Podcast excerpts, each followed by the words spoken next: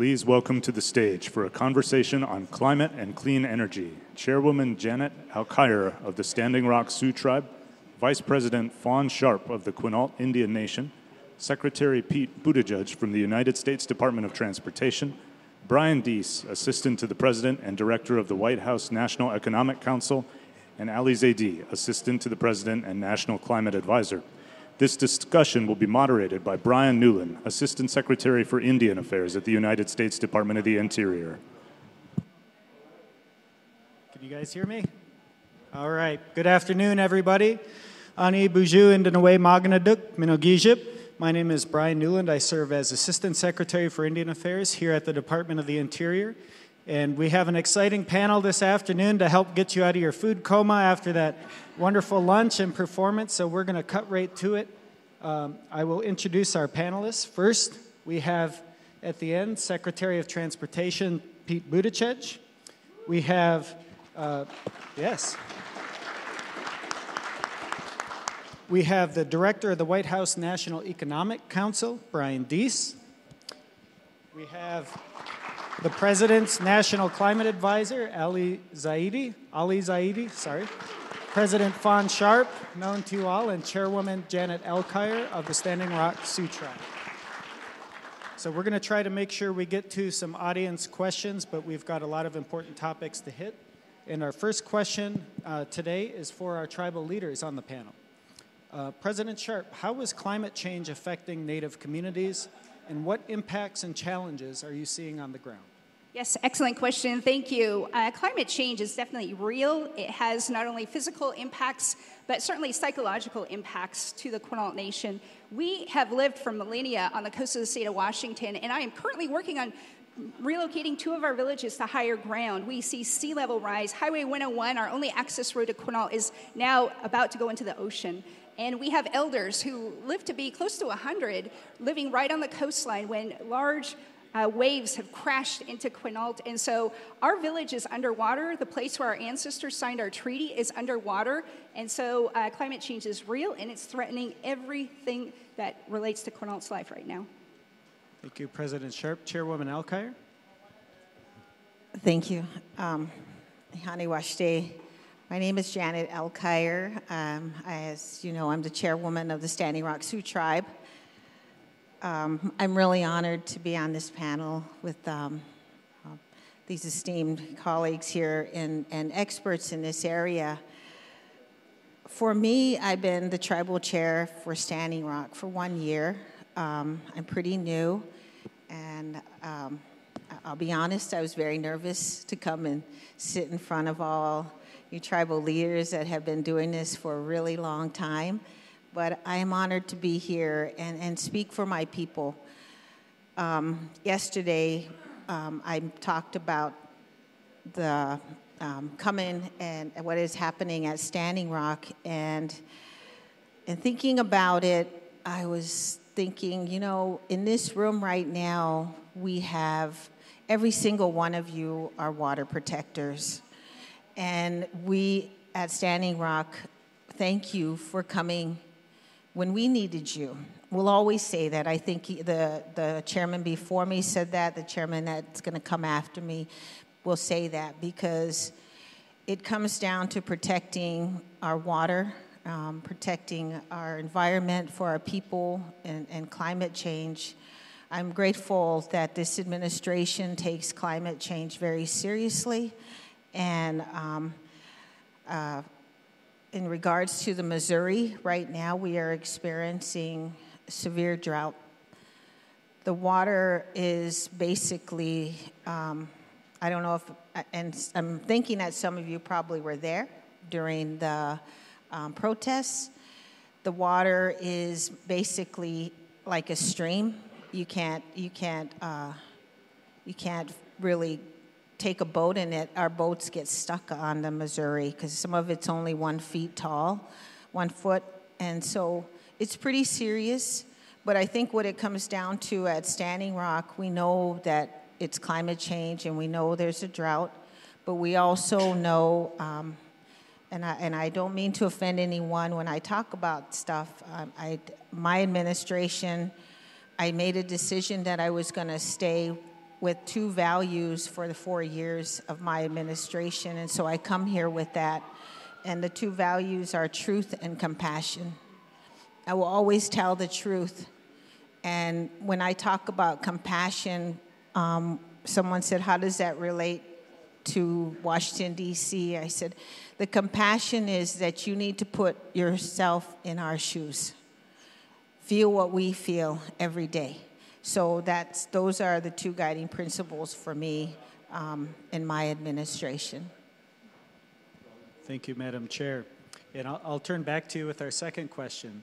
Um, what are the barriers that tribes face when uh, trying to develop clean energy or entering the clean energy economy? Chairwoman Alkire? How about I read? I actually wrote down stuff, so I better read. So, um, you know, yesterday we also talked about, um, I, I, think um, me and Fawn agree on this.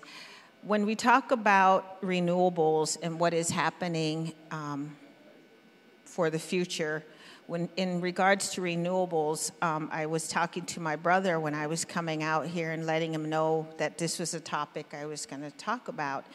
And he kind of thought, why? You know? And I said, because for the first time, I feel like, maybe, maybe it's just me, I shouldn't say the first time, but for me it is, the, in regards to what is happening with renewables, and I'm talking solar, I'm talking um, um, wind, we're talking um, geothermal, we're talking a lot of different things like that, and, and EVs. Um, it's like a train that's leaving the station. And I, and I, this is how I explained to him. I said, we finally, as this train is leaving the station in regards to clean energy and renewals and including Indian country in, in this regard, this train is actually offering us a ticket to ride this train.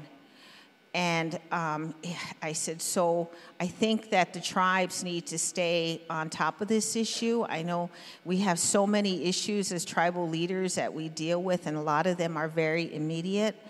Um, and we always think if we're going to have a million dollars, are we going to put a million dollars to um, in this area? Um, but or put a million dollars for road. I mean, we come through these decisions as tribal leaders every day. What is more important, and it's always the immediate need.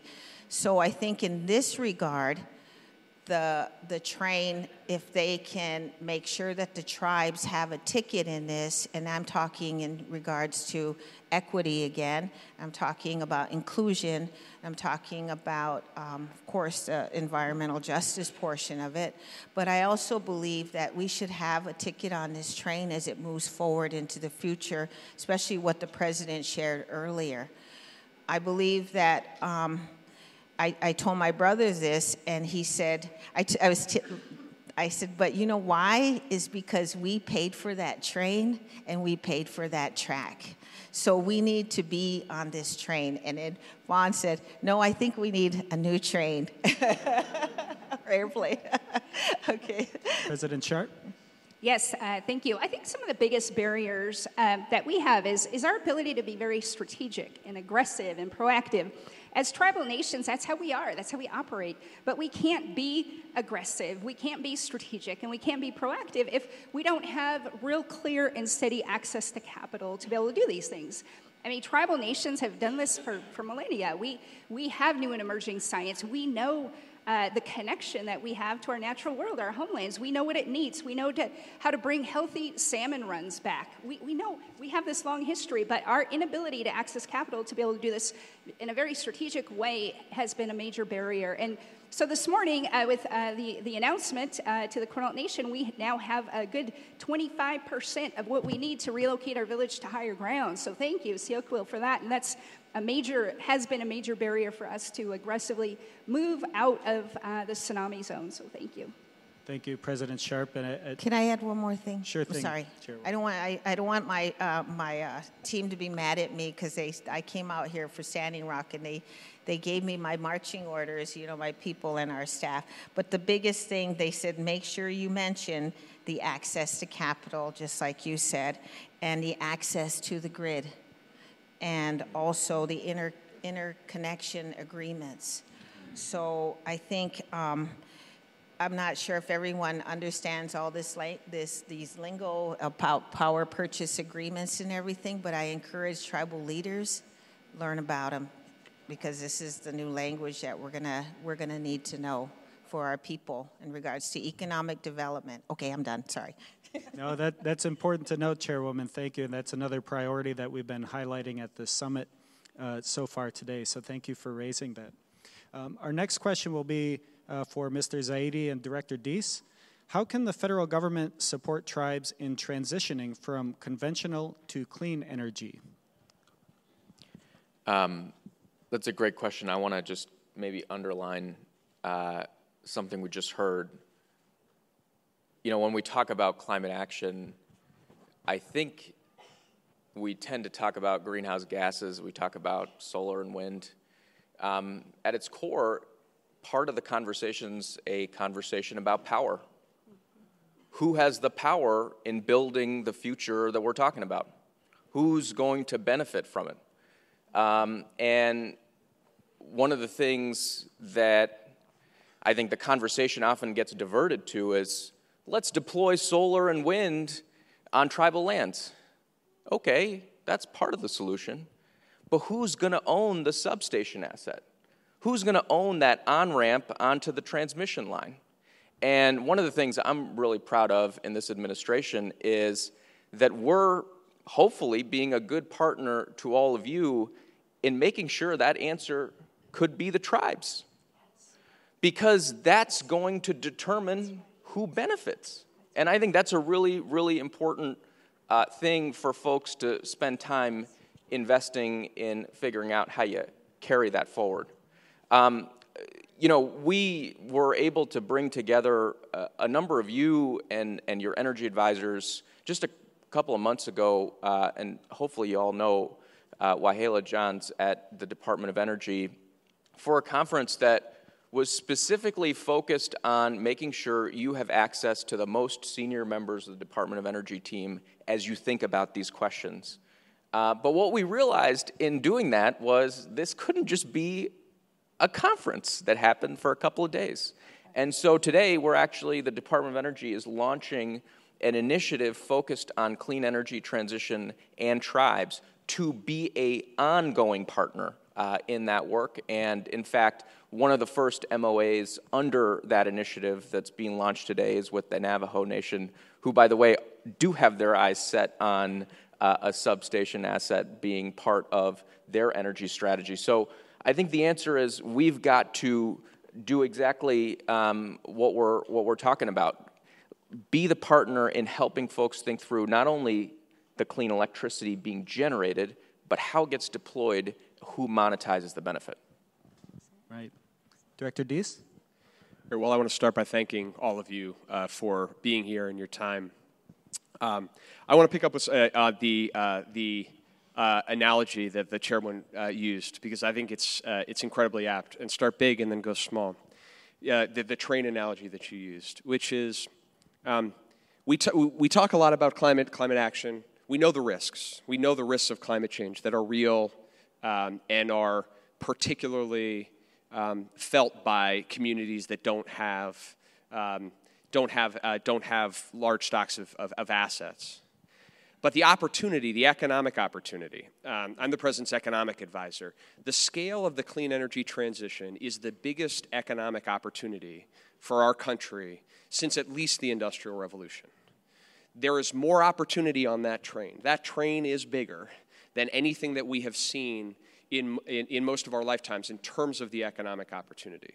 So uh, while I think there is an imperative uh, for folks to get on, the, the, the upside opportunity is enormous because this will transform. It's not just about how we generate electrons, it's not just about renewables, it's about how we move from place to place. We have the Secretary of Transportation here who uh, knows a thing or two about that. It's about how we live um, it's about where we live. It's, it's about all of these things together, and that opportunity is enormous. That's, that's my big point number one. But the point number two is that the communities that have powered this country and that have harnessed our fossil resources for decades are the communities that need to be at the front edge of this transition. And many tribes and tribal communities have taken advantage of our fossil assets to build wealth, to build knowledge, to build expertise. And we collectively need to leverage that and put those communities at the center of it. And so, the one thing I just want to make sure you are all aware of is that one of the first executive orders, one of the first actions this president took upon becoming president was establishing an interagency working group on coal and fossil fuel communities. And the basic theory of that was to say these people, these communities have capabilities and also have the right to be at the front of this clean energy transition, but that won't happen on its own. That won't happen unless we put ourselves in the shoes of the communities who operate. The fear that comes from having to be part of this transition, uh, and, and, and, but also the new tools, the new language, the, the, the, uh, the new resources necessary to make that transition. So we understand that as, as a federal partner, what we need to do is bring resources to bear to listen and to figure out how to uh, ensure that, uh, that access to capital, how to bring technical assistance to bear, we're doing that in a number of places across the country. We're trying to launch rapid response teams in these communities where there might be a power uh, plant that's going to shut down. There might be a large industrial employer that is, that is needing to make a transition. So we're there before, not just after that happens, to figure out how to facilitate the transition. That's a commitment from us uh, and a commitment from the president to try to make this work. And I think one of the more concrete ways in which you answer your question how the federal government can actually be a partner in, in accelerating this transition in an equitable way. Thank you, Director Deese. Mr. Secretary, I want to bring you into this conversation um, because when we're talking about climate change, you know, we have to talk about the emissions from transportation, which make up over a quarter of the greenhouse gases um, that are emitted here in the United States. And President Biden has set an ambitious target to get to 50 percent electric vehicle share of auto sales in the United States by 2030. Uh, and to that end, we have the president uh, making investments of $7.5 billion to build out the first ever nationwide uh, EV charging network of a, a, half million EV charging stations. So, Mr. Secretary, what can the administration do to ensure that tribes are a part of the EV future of the country and that federal resources for EV development are shared equitably and that we're being supportive of tribal economies. Well, thanks. This, is very important to us to get right. Uh, first of all, I should say how, how, appreciative I am to be part of this and, and how great it is to be with, with tribal leaders. I've, I've, had the honor of visiting many of you in your communities, and, and we're so glad to be with you here, here in Washington when it comes to this question, I think uh, transportation is one of those areas that can be damaged a great deal by climate change. Um, just most recently, for example, we were uh, with uh, the Hopi community seeing H60, which affects uh, Hopi, Navajo, and, and, and, a lot of others uh, communities and, and gets washed out uh, so frequently. Just one example from around the country of what's at stake in terms of receiving the harms of climate change. But also a great opportunity to get in on that, that clean energy transition that, that Brian was talking talking about. And that's especially true when it comes to this electric vehicle revolution. Uh, we recognize that tribal citizens are among those who stand the most to gain. Uh, first of all, because tribal citizens are among those who have uh, often more financial pressure on their families, and so being able to save money. Uh, through the, the opportunity to fuel cars with, uh, with electrons and not gas is very important.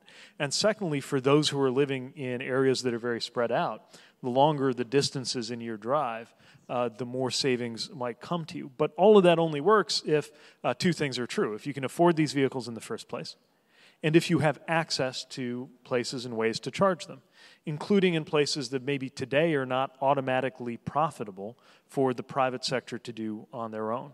And that's part of where this $7.5 billion in funding for chargers can come in.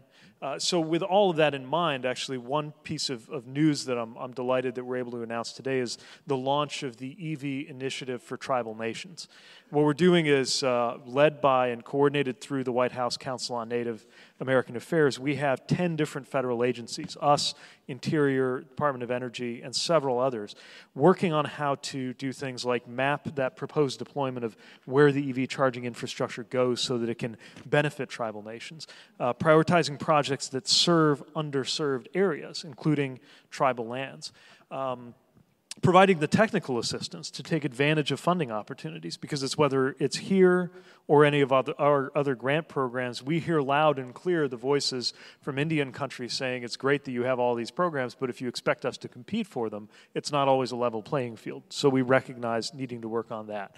Providing the technical assistance to take advantage of the funding opportunities. Uh, making sure the tribal schools are able to participate and succeed in this effort to replace diesel school buses with low or zero emission school buses, which is a real win win for, for so many. Uh, helping with uh, uh, tribal governments in their own purchases or leases of, of EV fleets, just as, as we're trying to do in, uh, across the federal government. And, and maybe most importantly, just making sure that that nation to nation relationship is one that we're upholding as we unfold this EV policy, which is one of the biggest transformations in, in U.S. transportation, really in, in, in modern history. Uh, so that's an example of how we think we can position tribal citizens to uh, succeed, to win in everything from the benefits associated with owning and using EVs to the jobs associated with installing these charging networks and, and, uh, and manufacturing uh, these vehicles and, and, the supply chains that go into them. So we're, we're, really excited about that. Look for more information coming soon on that. And uh, of course, it only works if it works for our tribal partners. And so, really excited to engage with everybody here on how to make the most of that. Thank you, Mr. Secretary. As, as a reservation resident, and uh, so many folks here have to drive an hour or more one way just to get groceries. Uh, this won't work unless the, there's access to EV charging stations in tribal communities, and we're really excited about this initiative. I want to turn back to our, our tribal leaders. Uh, uh, President Sharp, I'll, I'll come to you, then Chairwoman Alkire. What's been your experience with electric vehicles, and how do you see this new initiative the Secretary talked about impacting your community? Okay, uh, great, thank you. Uh, we have uh, electric vehicle chargers at our casino at Quinault, uh, and we have plans for EV charging stations as we move our villages to higher ground. And so uh, we, have long known uh, the transportation sector in the state of Washington is the most significant contributor of greenhouse gas emissions. And so early in our planning stages, as we talked about moving our villages to higher ground, we knew that there's going to come a point in time when everybody recognizes this is the largest uh, contributor to greenhouse gases in the state of Washington. It's not a question of if, but when that's going to happen and develop. So that's part of our, our strategic planning efforts in moving to higher ground, and we've also uh, installed it uh, there at the casino right now. So we, we do have EV stations, and uh, we have a couple council people that have uh, electric motorcycles that uh, they drive up to the council chambers. And so I think there's a little political pressure and demand to install them at the tribal office. Thank you, President Sharp. Chairwoman Alkire. I'm really actually very proud to talk about this um, because we have a uh, Section 17 corporation that we started at Standing Rock, and it is strategic advancement goals for the environment, and it's SAGE and they are who um, they are separate. They are entity of the tribe, and they are the ones that are doing the EV grants, um, the solar, and the wind. And one of the things um, I have to say, I'm really proud of them. They are um, helping even with our tribal laws, our ordinances, or getting all those in place. Um, they are a public power authority and um, that's pretty rare in Indian country to have that because we do need to work with, um, it is actually like a tribal cooperative. And so for us up there in North Dakota, um, sometimes the cooperatives were not very friendly to us, right? And, and, and you have to, um, one of the sayings was that you have to pay to play this game, and I don't. I I, I feel like back to the train. I'm I'm really hoping that right now that I see the environment that we are in right now that we can be a part of this. Um, our tribe belongs to the Upper Midwest intertribal EV charging community. And it's, um, it's a group of, um, and they received a $6 million grant in order to do the charging stations. And, um, but the trick was, and I, and I have to mention this, is, is you had to have a 50% match. And like I said, the resources for our tribes to get involved in this, it, it's just not easy and not feasible for us, especially um, making these types of decisions. But I, I, think through that partnership, we were able to um, participate, and I'm really, really grateful for um, our SAGE. Um, Sage Group, our corporation, for doing it and, and keep moving forward. We're actually looking at having um, six to five to six plugins for EVs. And, um, we're looking at our tribe, our government having some electric vehicles, so we could um, see how that will save us money. Because everything about the tribe is about saving money, and because yeah, it's because it, every everything is. Uh, it, yeah, you just you have to be really good about saving money at the tribe. And then we're to D, six DC fast charging stations, and we're to have 16 level two charging stations. And we're working on the workforce portion um, and training and developing those within our tribe. And I guess, um, but I really want to say is I don't I I want to also be real here and, and be truthful as a tribal leader. Um, no one is driving a fancy Tesla down our country roads, you know. no offense, Mrs. Secretary, they're full of potholes. I'll mention Kennel Road right now.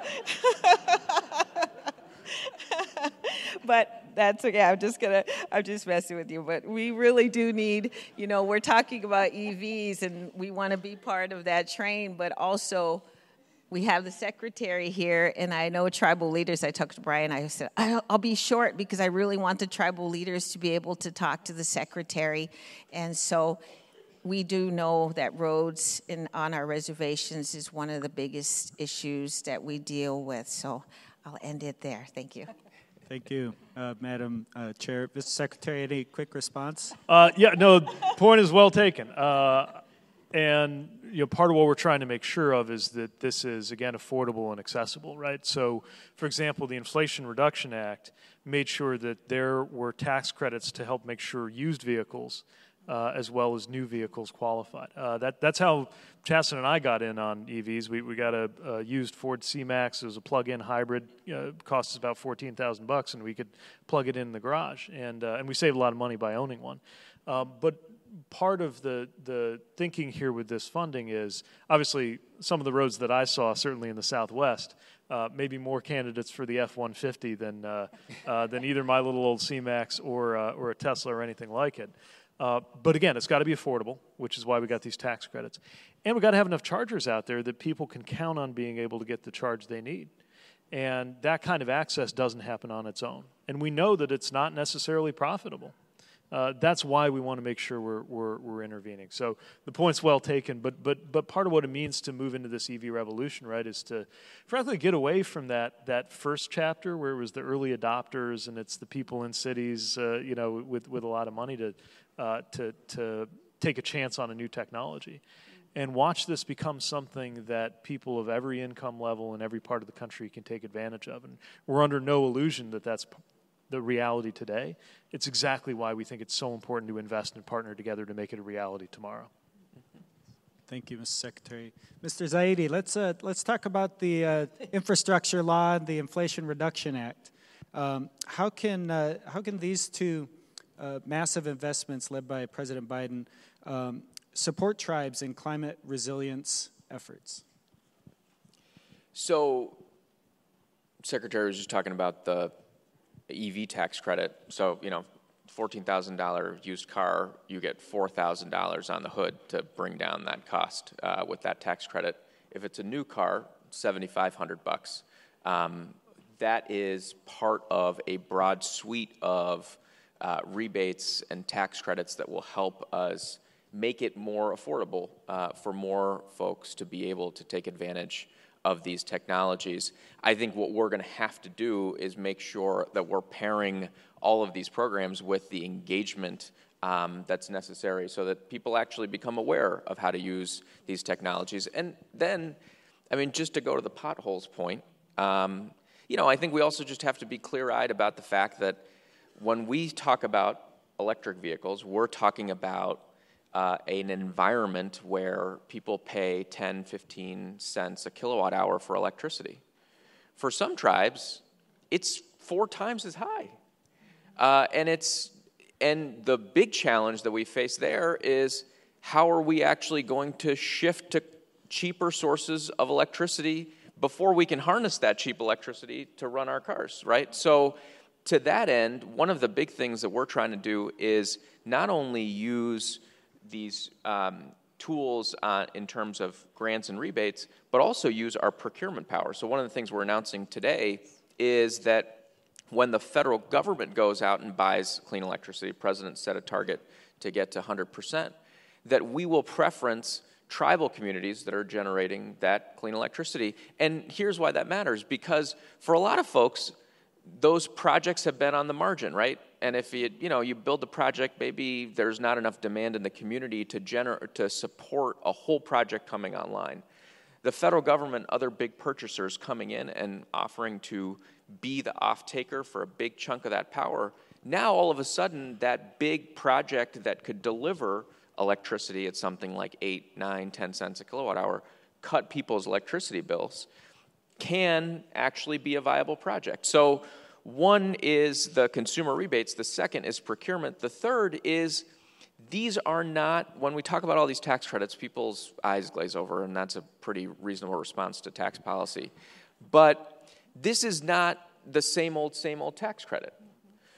To get the full value of a tax credit, as the code is now written, you have to get 10% of your labor hours from apprenticeships.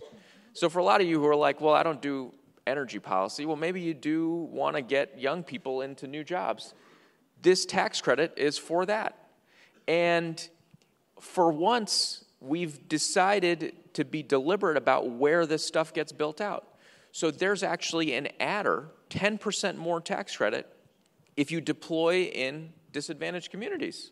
And for, you know, if you look at where that overlaps from a census tract perspective, that's going to mean more projects uh, in Indian country. And then finally, um, this is a really exciting thing. So, you know, I think a lot of you have probably got the experience, we talked about access to capital, of going to a bank and they've got two projects in front of them, right? And they get to decide which one makes the most sense. Now we have a incentive within the tax code that allows for direct pay for projects developed by tribes, nonprofits, rural cooperatives. That sets you at an advantage relative to for-profit utilities trying to build the same exact thing.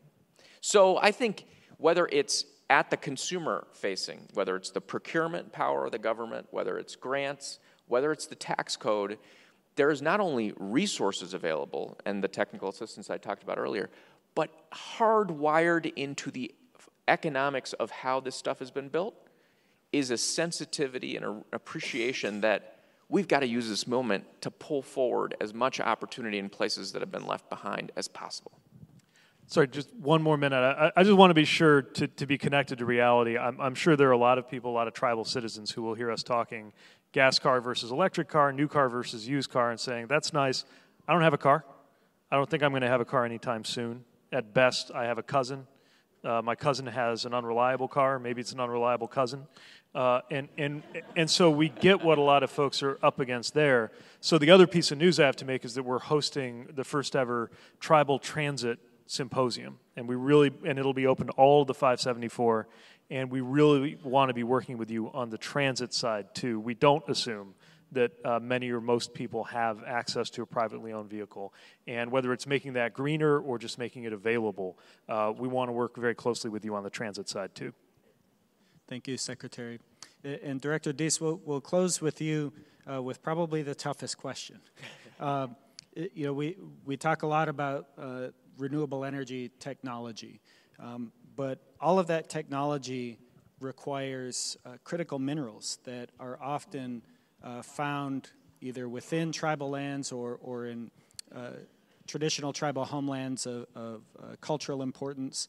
Um, what uh, is the administration, or how can the administration balance the need uh, for these critical minerals with the rights and interests of tribal nations? Yeah, I think uh, this is it's it's important that we are real and honest and, and very open about this reality. Um, because we talk about electric vehicles, we talk about solar panels, but in the same way that it is coal and natural gas and oil that have powered the fossil economy, it is lithium and nickel and cobalt and rare earth metals, these critical minerals that will, will power the clean energy economy. And uh, we have now an urgent economic and national security imperative to secure reliable supply chains of these materials, both the mining, the processing, and the recycling of these materials. Because as this clean energy boom un- unleashes, if we do not build those re- resilient supply chains, we as a nation will com- become increasingly reliant on principally China, but other foreign countries as well, who, who don't share our values, but who could have extraordinary um, economic control over those supply chains in ways that, you know, we have seen the vulnerability during COVID, our entire national economy of supply chains that are too brittle and not resilient enough. So this is an urgent imperative to do so, but we also have to name that the historic legacy of our country when it comes to mining of critical materials has too often been a legacy of deep injustice for tribes and, and tribal communities. And so, uh, what we can do, what we need to do, is we need to start by rec- recognizing that the law in the United States that governs hard rock mining is 150 years old. It doesn't reflect reality of today and it doesn't reflect our values fully. So we need to reform and we need to update, but we need to do so by listening to the voices of tribal communities and tribal leaders in formulating that response. So that's what we have committed to do.